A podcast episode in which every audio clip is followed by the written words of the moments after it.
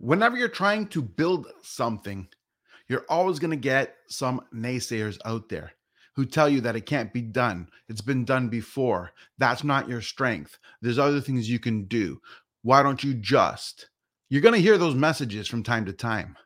And instead of letting that be the crutch that holds you back, use it to fuel your energy to do better, to do more, to grow more, to do what was said could not be done.